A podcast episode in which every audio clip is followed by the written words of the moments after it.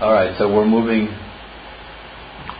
Uh, we're going to be studying Ecclesiastes, and so I, I always look for images. So I thought this was a nice image because in Ecclesiastes, the famous, well, some of the famous lines are, you know, there's a time for everything under the sun, and so that's uh, chapter three, verses one to fourteen. So it's the idea that, you know, there's a time for everything, but also the idea that although things are always changing, in a sense they remain the same.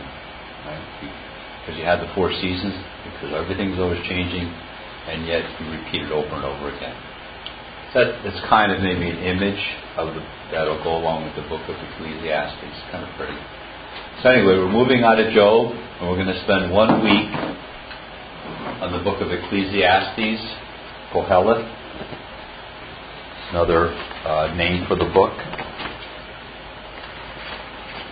So Ecclesiastes begins with the words, the words of David's son, Qoheleth, king of Jerusalem, chapter 1, verse 1. The word, the word Qoheleth is Hebrew, and the word Ecclesiastes is a form of Greek and Latin. Right? And it's the equivalent of the Hebrew word Qoheleth. Right, so they're really the same word in different languages. Qoheleth is Hebrew, Ecclesiastes it's, it is its equivalent in Latin and Greek. And what it means, and what it means is, it means preacher or teacher in the context of an assembly. So Qoheleth or Ecclesiastes is not a proper name. It, it more it more describes a function, what's what somebody does not to, the tradition. The tradition uh, is that the person that it describes is, of course, David's son, king of Jerusalem, and that would be Solomon. Solomon. Mm-hmm. Okay, so traditionally Solomon is the author of. I gave you a hint there. Author of uh, Ecclesiastes.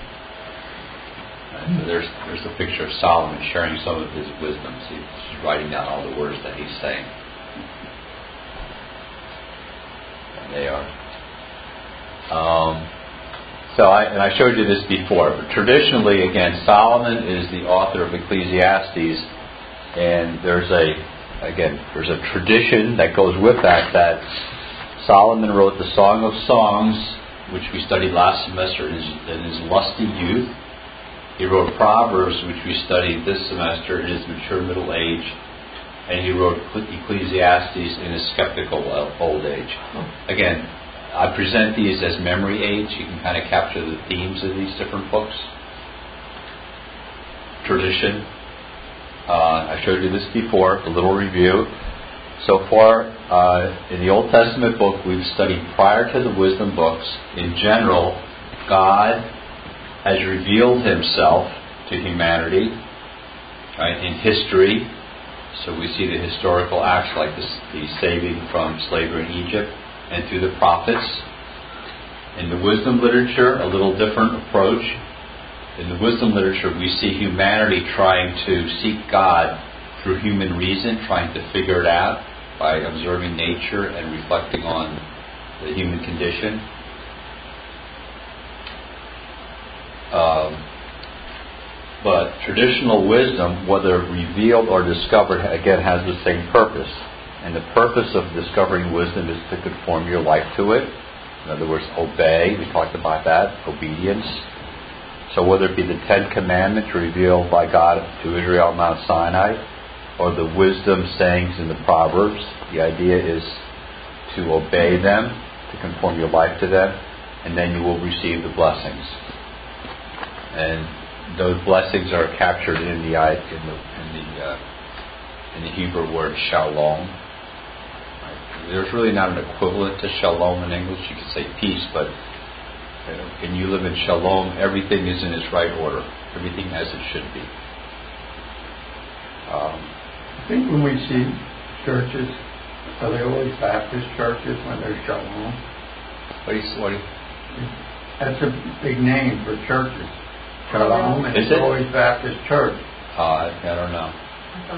Well, they, is it a Catholic church like that anywhere? I don't. Think, I don't. Know. There's no Catholic churches named that that I'm aware of. I. Uh, I would think they'd be heat, but Yeah, they, maybe they do it for not the religious and not the, not the, the how you call non non-Catholics. You mean Protestants? The, Yeah. the, no, the guy is not Catholic. They put Yeah. the name Shalom and something. like- Are, are, did- are are Hebrew synagogues have that word in it sometimes? Maybe, Yeah. yeah. I think that's I've They seen do. it there. Shalom. Like Yeah. something. That's what I think about. Yeah. So that's, I mean, so that's the Hebrew word. Again, it means, you know, all is as it should be. All is in order. They baptize you there. And there's Shalom Baptist in Atlantic City, I just got them. Oh, okay, well, that- I have a baptism that you walk down in the Okay, so that would be Christian then. Oh, yeah. definitely. Yeah. Yeah. So I, I guess I'm not, well, I'm not surprised. You see all kinds of names for churches, so. Okay. And again, the logical implication of this is that if you don't conform your life to it or you disobey, disobey then you'll suffer the curses. Okay, in the wisdom literature we've studied so far, you know, I'm trying to give you the big picture. If you look at Proverbs, the traditional wisdom is accepted. So everything you read there, if you're good and obey, you're blessed in the book of Proverbs. And if you're evil or disobey, you suffer punishment. So that's completely in conformance with traditional wisdom. In Job, that we just finished reading, that traditional view is questioned. Right? Job questions that because it doesn't seem to be true. It seems doesn't. I mean, he's a man who's suffering, so it doesn't. This traditional wisdom doesn't make sense. But in the end, but in the end, even though he questions the traditional wisdom, everything is restored. So he is the righteous man who is blessed in the end. So although it's questioned, in the end, the traditional wisdom obviously is affirmed. The book we're going to study next week, Ecclesiastes, uh, traditional wisdom is seems to be rejected. You get words like all things are vanity. So from Ecclesiastes' point of view, everything, good, evil, blessings, punishments, it is all it's all vanity. It's all vanity. Okay? And in fact, um, know, this is what Kohelet says, right? Vanity of vanity, vanity of vanity, says Kohelet. Vanity of vanity, vanity. All things are vanity. All things. And um, the word vanity comes from the Hebrew word hebel, and it, and it has a shading, a variety of meanings, but something like it's something vaporous, it's like a breath, and something that's insubstantial, ephemeral, so something that's a vain, futile thing. Right? So it's not something that you, it's something that's passing, you can't hold on to it, so it's not something that you want to stake your life on. Something that's vain has this meaning in the context of the book of Ecclesiastes, something that's, that's elusive. Something that is going to fade away. Um, so the idea that in this life everything is vanity, nothing is permanent, and in the end, in this life all things, even blessings, fade away. Again, focuses on this life because at that point there wasn't an understanding of an afterlife. Now, the Hebrew language doesn't have words for superlatives. So we, th- we say things like good, better, best for, for grades of th- things that are better, good, better, best. Hebrew doesn't have that. So the way they express superlatives is they repeat the words. So they'll say vanity of vanity. So that's, that's like a superlative vanity. That's like saying good, better, best, vanity of vanities. That's also why they'll say things like holy, holy, holy. Right? So hmm. they're they're they're saying that's like the holiest. Really using vanity? It's in Kohelet, vanity of vanities, is uh, No, I chapter mean- one, verse two. Practical. Vanity, I'm, I'm vain, um, Uh, well, that's why I'm giving you the definition. In this book, it has this meaning. And uh, so we say vain, and it's not it's not clear that that is carrying the same meaning here. Although if you think about it, maybe it does. Well, Because if a person wanna is be vain, then they're they're they're they're shallow. They're not substantial. So it, it could carry the same meaning. Right. of being vain, so it's Yeah. not a good character. It's not. No. It's well. In this case, I guess it's not so much good or bad. It's just saying what it is. It's not something Yeah. substantial. Mm-hmm. But if you stake your life on something that's in, in not substantial, that's not a good thing. Like yourself, if you're vain. Okay. Um, so again, from Kohel, from the, uh, Qoheleth's point of view, everything is vanity. Uh, so the and the reason the reason for that is, the, is that because because from Qoheleth's perspective, this connection that we've been talking about between good and blessings and evil and punishments doesn't seem to be true. There seem to be no connections between the two from his point of view. Right? Qoheleth, again, there's no connection between one's goodness or evilness and whether they are blessed or cursed. Because in the end, or probably because in the end, in the end, all all share the same fate, which is death. And from his perspective, that's it. So, because there's no belief in the afterlife, death really is the end, and all share the same end. Pretty, and we thought Job was negative. This guy's really mm-hmm. negative. All right, but there is one thing.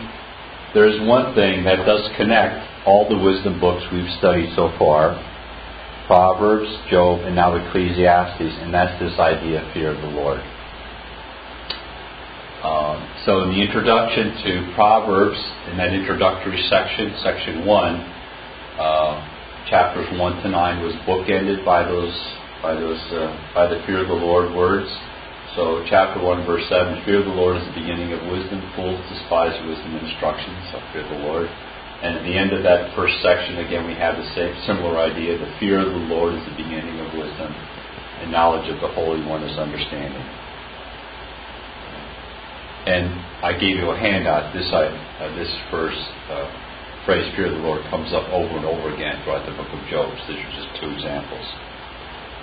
And then, I mean, in the in the book of Proverbs, and then in the book of Job, um, in chapter 28, in the interlude, where the narrator steps away from the character's dialogue and interjects her own thoughts on the subject of wisdom.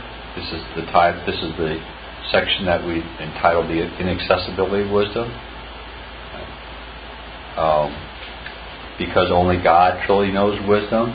Right? Only God knows wisdom. God knows the way to it. It is He who is familiar with it. But even in, in Job, there is a path for humans to find wisdom. Job 28, 28. And to the man he said, Behold, the fear of the Lord, again, is, is wisdom, and avoiding evil is understanding. So again, you have this, the, even in Job, of fear of, uh, fear of the Lord uh, as the way to wisdom. Now, in looking at that that phrase in those two books, commentators again try to describe what that means in those two books, and they'll say things like, "Fear of the Lord" in Proverbs and Job implies something that's a true reverence and worship, and again suggests obedience to the law of Yahweh. So, fear of the Lord is reverence for God, leading to obedience. And Roland Murphy in his The Tree of Life says this attitude of awe before the divinity, worship, and again observance of the law. So you get this idea of fear of the Lord implies uh, uh, uh, putting oneself in the position of being in fear of the Lord. I mean, in awe of the Lord, in a, in a position of reverence for God, worshiping God, implying that then you need to obey God. So the idea of all leading to obedience leading to blessings. Right? This is the fear of the Lord that we get in Proverbs and Job. In Ecclesiastes, fear of the Lord comes up again.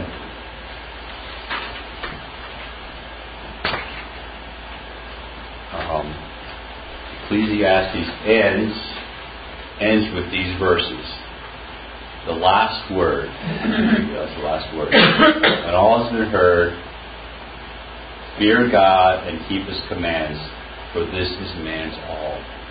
Because God will bring judgment to judgment every work with all its hidden qualities, whether good or bad. So even if you can't figure out what God is doing, when you look at the world and it doesn't make sense, again, that the, the good people seem to be suffering and the evil mm-hmm. people seem to be prospering. If you can't make sense of it, his advice, this book's advice is still you have to fear the Lord because really what else can you do in the face of God? Right? You're dealing with God. You really don't have many options. So even though one can't figure it out, God is the ultimate judge and the Collegeville Commentary says, one day God will reveal what this is all about. And we still deal with that today. One day God will reveal what this is all about, even if it's not so clear today. Uh, so now Murphy describes this fear of the Lord is a little different than the other two.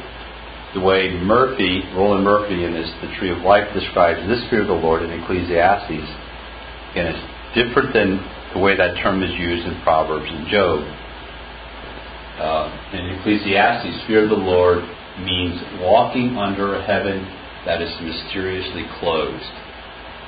Right? We can't can't figure out what God is doing. Right?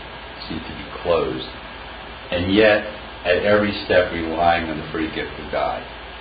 So you're still, which kind of kind of um, reminds me of those verses in Job. Of course, it might vindicator lives. None of it makes sense yet. He knew that he knew his vindicator lives somehow, and he was still, again, relying on the free gift of God. Do you think that when this is going on, you're preaching to the Jewish people? These are, yeah, this is for the Jewish people. Yeah, but let's say now we're down, Christ is back, he's been here 50 years is this the same? You're not going to be printing this anymore. It's, it's obsolete. If God is going to get us into heaven. Are you talking about as, a, us as Christians or yeah. Jewish people? Yeah, anything you're saying here. Right. Once Christ is down and He died and risen, right. and we start the new covenant. Right.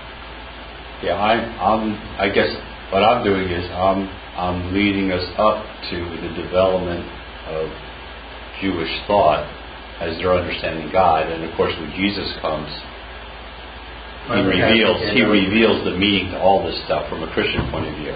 Yeah. Right.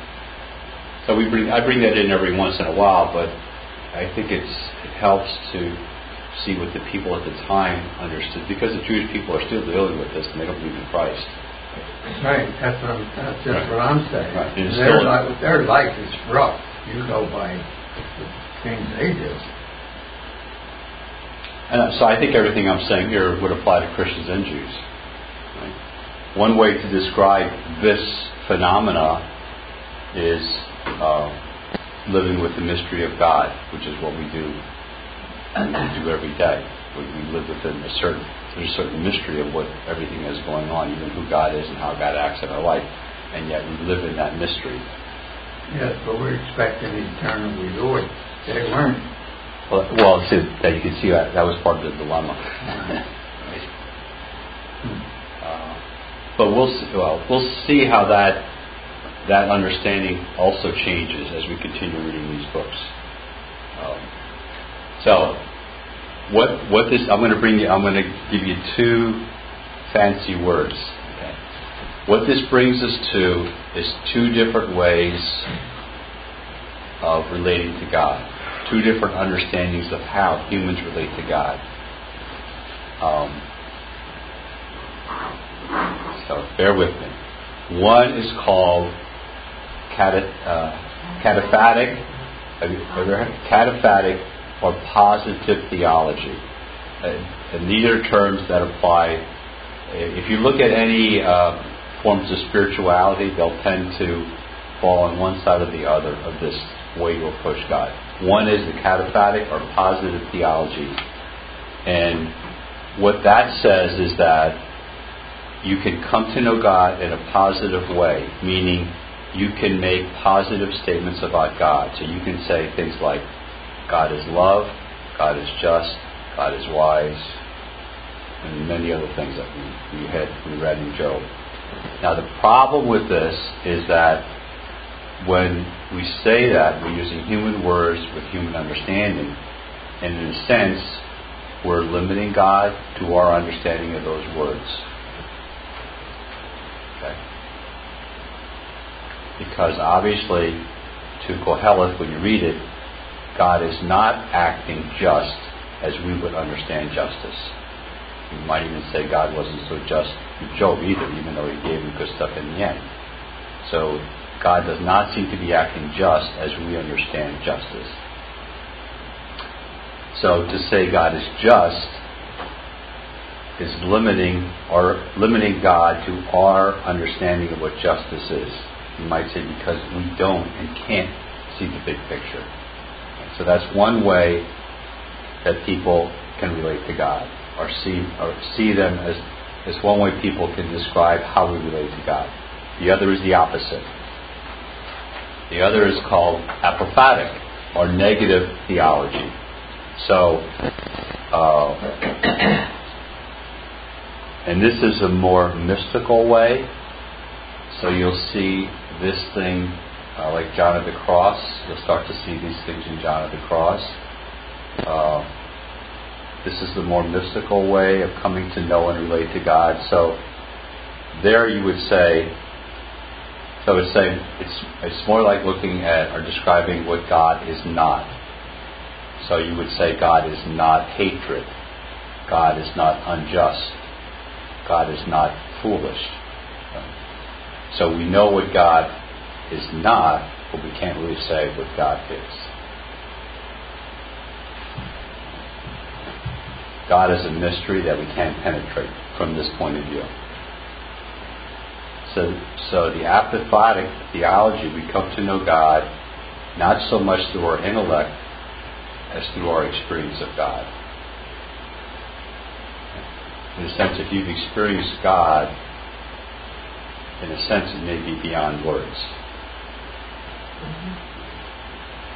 And this negative or mystical theology is expressed in some well known Christian writings. One of is The Cloud of Unknowing, which is a, an anonymous, anonymous? No, not anonymous. Uh, we don't know the author. Unknown author, but it's a classic. The cloud of unknowing. So you know, we we God is like a cloud in the middle of a cloud. You've never been that way in your car, so that's that's the idea there. And the other, probably more famous, I think that's we don't know. Well, we don't know who wrote it. So, uh, and the other is John of the Cross in his Dark Night of the Soul. Right. So we, so that's part of our tradition as Catholics. We and we really do both ways. Okay. Mm-hmm. Uh, uh, okay, and and uh, so maybe even in Psalm 22, right?